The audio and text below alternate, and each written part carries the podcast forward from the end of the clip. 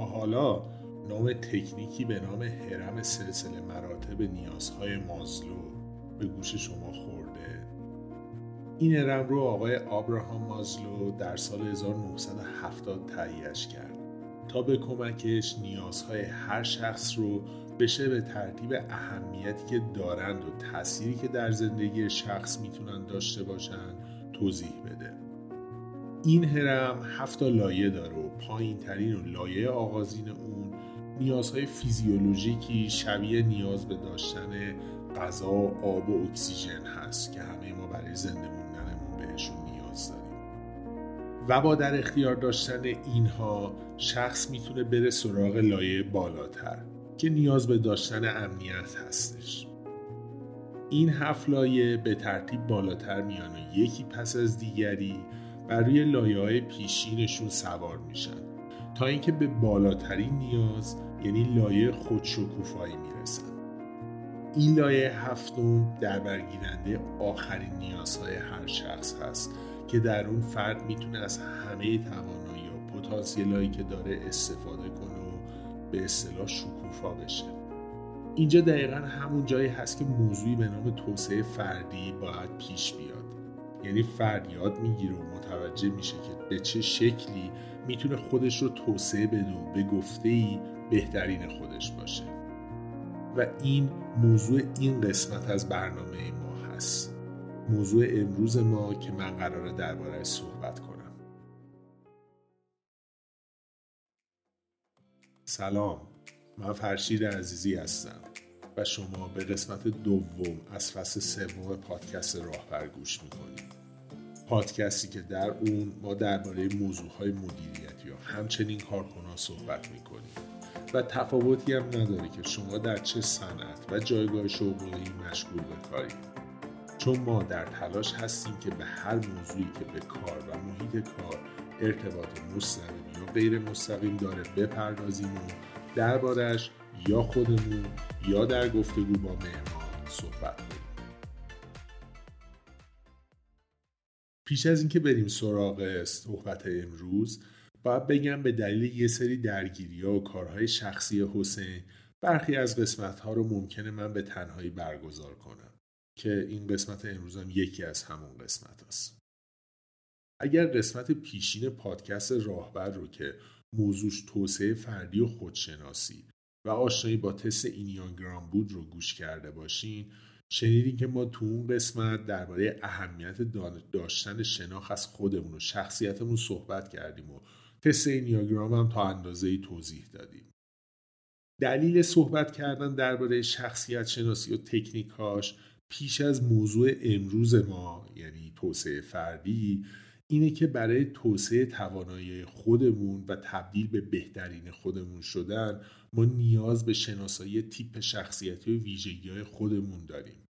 اینکه بدونیم چه جور آدمی هستیم و چه کارها و شخصهایی و افرادی بیشتر با حال و هوای ما سازگار هستن و باشون حال می‌کنیم و اینکه می‌تونن به توسعه فردی ما کمک کنن همشون با شناخت خودمون و باید و نباید های چارچوب های انگیزشی ما مشخص میشه.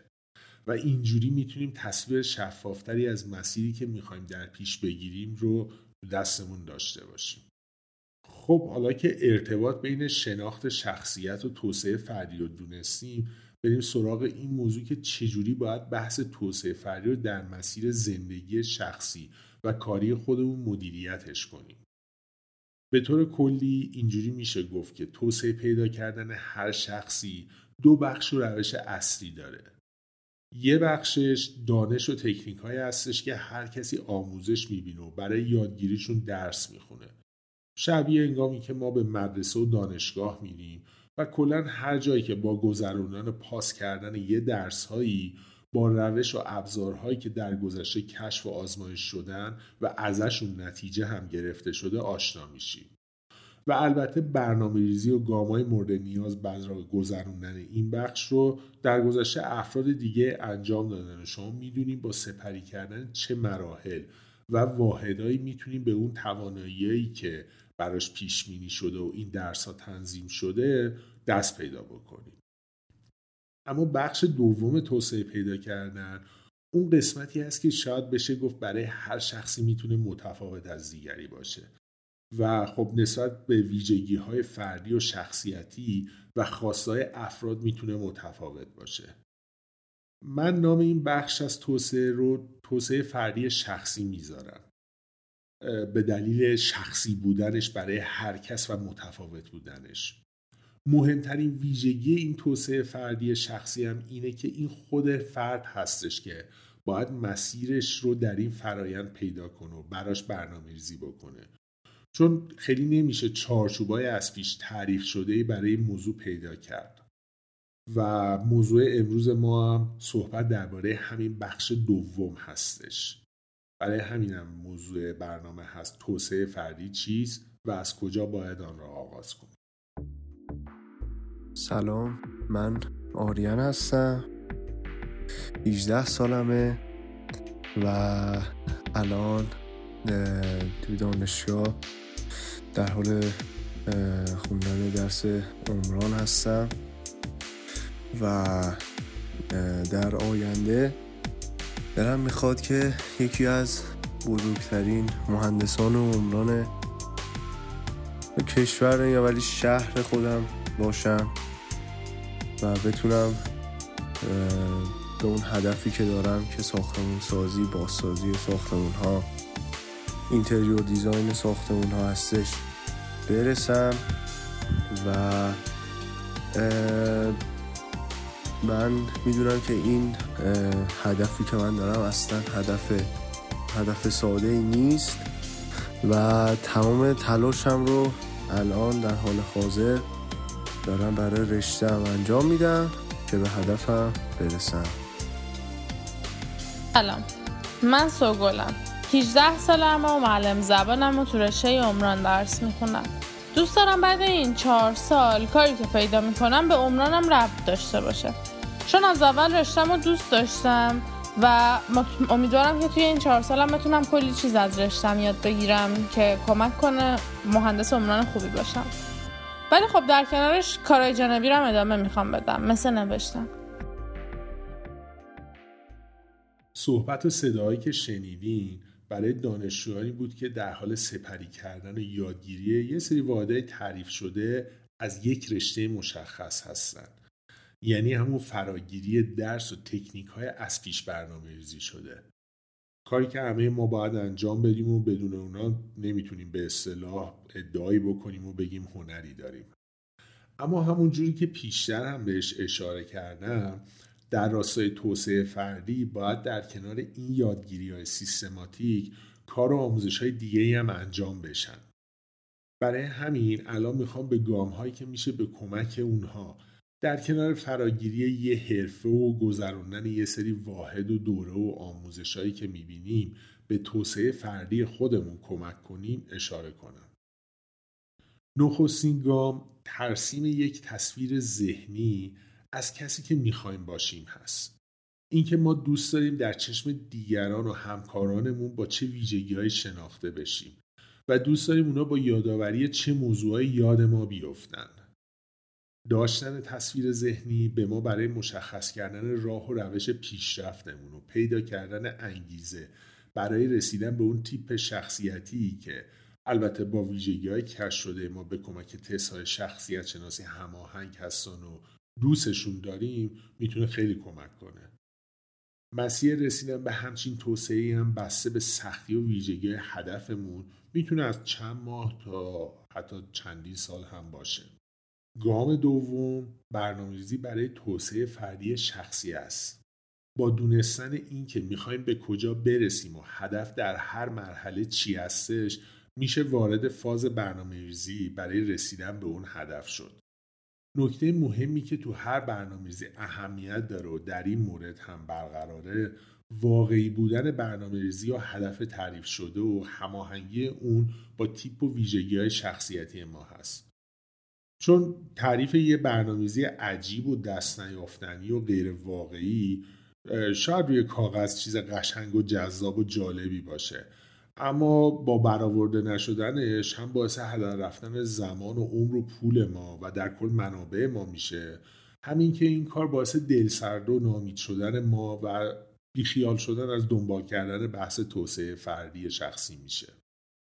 شاید از نمونه‌های خیلی ساده و دم دستی برای اینکه بتونم منظورم رو بهتر توضیح بدم برنامه‌ریزی های غیر واقعی که بابت ورزش کردن یا یادگیری زبان هست اشاره بکنم. کارهایی که خیلی از ما گاهی به اصطلاح جوگیر میشیم و انجامش میدیم و بدون داشتن یه درک درستی از خودمون و واقعیت های زندگیمون برای یه مدت دنبالشون میریم و بعدم بیخیالشون میشیم. و تا مدتی هم دل و دماغ پیگیری دوبارهشون رو نداریم.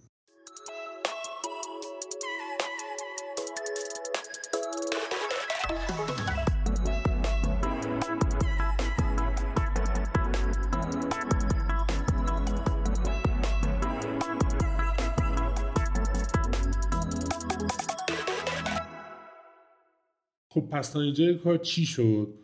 گفتم که کارهایی که در چارچوب توسعه فردی جای می‌گیرن در حرم سلسله مراتب نیازهای مازلو تو بالاترین لایه هستن و تنها پس از برآورده شدن همه نیازهای دیگه که هر کدومشونم پیش درآمد اون یکی هستن آدم می‌تونه بره سراغ این لایه هفتم و لایه پایانی. بعدش درباره این موضوع صحبت شد که همه ما پیش از انجام هر کاری که به توسعه فردیمون می‌تونه کمک کنه نیاز داریم که شخصیت و خلق و خوی خودمون رو به خوبی بشناسیم. بدونیم که چه کارا رفتارهایی رو دوست داریم و از کدوم یکی ها بدمون میاد و گریزانیم. و به همین دلیل هم بود که پیش از برنامه امروز در قسمت گذشته رفتیم سراغ تستای شخصیت شناسی. بعدش درباره این صحبت کردن که توسعه فردی در دو زمینه جداگانه و بخش می‌تونه انجام بشه. یکی حرفه و تخصصهایی است که ما با گذراندن دوره و آموزش های مختلف تو جایی مثل مدرسه و دانشگاه به دست میاریم و آموزش های سیستماتیک هستن که مسیر مشخصی دارن و چندان جایی برای کشف شدن و شخصی سازی ندارن. اما دومین زمینه توسعه فردی کارهایی بودن که بسته به هر شخص می‌تونن متفاوت باشن و باید اونا رو کشف کرد و براشون برنامه ریزی شخصی داشته باشیم. که خب من این بخش دوم رو توسعه فردی شخصی نامیدم. برای رسیدن بهش هم یه گام هایی داره اشاره میشه بهشون که می‌تونن به ما در داشتن این برنامه کمک کنن. گفتم که نخستین گام در این راه ترسیم یک تصویر ذهنی از کسی که دوست داریم باشیم هستش و گام دوم هم برنامه ریزی برای رسیدن به این تصویر ذهنی و هدفی که داریم هست. حالا با این دوره‌ای که کردم بریم سراغ گام سوم. سومین گام توسعه فردی شخصی وارد گود و دست به کار شدن هست. اینکه از یه جایی که فکر می‌کنیم بهترین نقطه برای فرایند توسعه خودمون هست فعالیت و کارهایی که می‌خوایم و دیگه آغاز کنیم. توی بحث زمینه یک که یادگیری های سیستماتیک بود ما نیاز به اولویتمندی مسیر خودمون نداریم. چون همه چی مشخصه. از هفت سالگی باید بریم مدرسه تو 18 سالگی یا باید بریم دانشگاه یا یه دوره آموزشی ببینیم یا اینکه اصلا بریم سر کار. اما برای توسعه فردی شخصی کسی این مسیر رو برای ما مشخص نکرد و این خود ماییم که باید از یه جایی دست به کار بشیم و بریم سراغش. و این گام سومش هستش. گام چهارم ثبت و مستند کردن روند کارهای توسعه فردی شخصی هستش. من بازم می‌خوام از سیستم آموزشی یه نمونه بگم اون باهاش مقایسه کنم. تو اون سیستم ما ابزاری شبیه کارنامه داریم که همه کارها نتیجه ما رو ثبت می‌کنه و بر اساس اون ما می‌دونیم تو کدوم بخش جلویم و کجا عقبیم و نیاز به کار بیشتر داریم. اما از اونجایی که در بحث توسعه فردی شخصی این خود ما هستیم که همه کارها رو باید انجام بدیم و به اصطلاح هر گلی به سرمون زدیم خودمون زدیم نیاز داریم که روند کارهامون رو ثبت کنیم و به کمکش متوجه بشیم که کجا خوب پیش رفتیم کجا نیاز به بازنگری داریم و الان کجای مسیر خودمون هستیم. این ثبت هم برای هر کسی می‌تونه به یه شکلی باشه. اما خب تجربه شخصی خود من تو همه موضوع این بوده که نوشتن روی کاغذ یا حتی درست کردن یه فایل کامپیوتری خیلی می‌تونه تو این مستندسازی بهمون کمک بکنه. گام پنجم و پایانی در دنباله همون گام پیشین و چهارم هست. تو گام پنجم با استفاده از نتیجه های به دست اومده از مستندسازی و ثبت روند کارامون باید برنامه ریزی کنیم که برای توسعه فردی شخصی خودمون چی کارا رو باید به روز بکنیم و چه تصمیمات تازه‌ای باید بگیریم. و با این بروزرسانی به اصطلاح سوگیری انجام میدیم و واقعیت خودمون و زندگیمون رو بهتر درک می‌کنیم و برنامهمون رو بیشتر باهاشون همگام و همسام میکنیمش.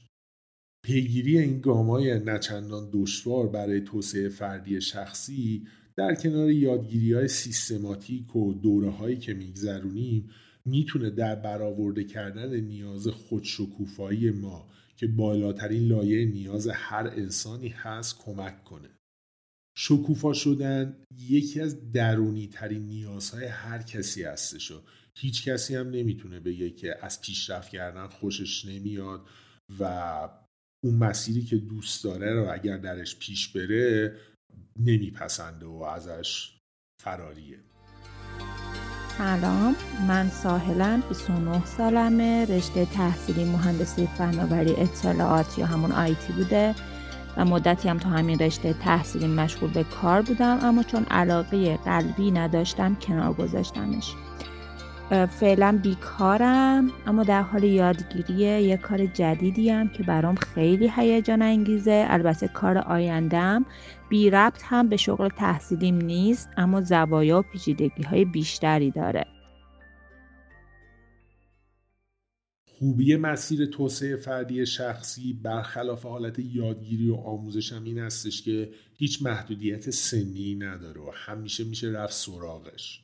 چه فراوون آدمایی که همه ما شنیدیم یا حتی شاید از نزدیک دیدیم که تو سنای بالا یهویی تغییر بزرگی در زندگی خودشون دادن و رفتن سراغ یه کار تازه‌ای که دوستش دارن و خیلی هم تونستن تو اون کار اتفاقا پیشرفت کنن. و خودشون رو به اون شکلی که همسان و همگام با شخصیت و ویژگیهاشون هست توسعه بدن. برای همین الان می‌خوام یه جمله کلیشه‌ای اما واقعی بگم و اون اینکه هیچگاه هیچگاه برای آغاز توسعه فردی دیر نیست. با همه این حرفایی که زده شد بنا داریم که توی فصل سوم از پادکست راهبر درباره یه سری از کارهایی که در چارچوب توسعه فردی شخصی میشه به اونها پرداخت صحبت کنیم و با کارشناساش در هر زمینه هم گفتگویی داشته باشیم تا بتونیم به کمک اینها یک راه و روش و برنامه های خوبی رو برای توسعه دادن خودمون در پیش بگیریم. شما به ما بگین در مورد توسعه فردی چی فکر می‌کنید فکر می‌کنید با انجام چه کارهایی می‌تونید به توسعه فردی خودتون کمک کنید و تجربهاتون رو با ما در میون بذارید؟ راه های ارتباطی و نشانی ما تو شبکه های اجتماعی مختلف هم در توضیحات هر قسمت در دسترس هستن. این پایان این قسمت از پادکست راهبر بود. موسیقی پیانوی زیبایی هم که در آغاز شنیدین از ساخته های آقای ماهان فرزاد به مناسبت روز جهانی پیانو در سال 2021 صفحه هامی باش پادکست راهبر رو هم راه اندازی کردیم. و اگه دوست داشتین با کمک های مالی خودتون ما رو تو ساخت و تولید برنامه های با کیفیت تر یاری کنید.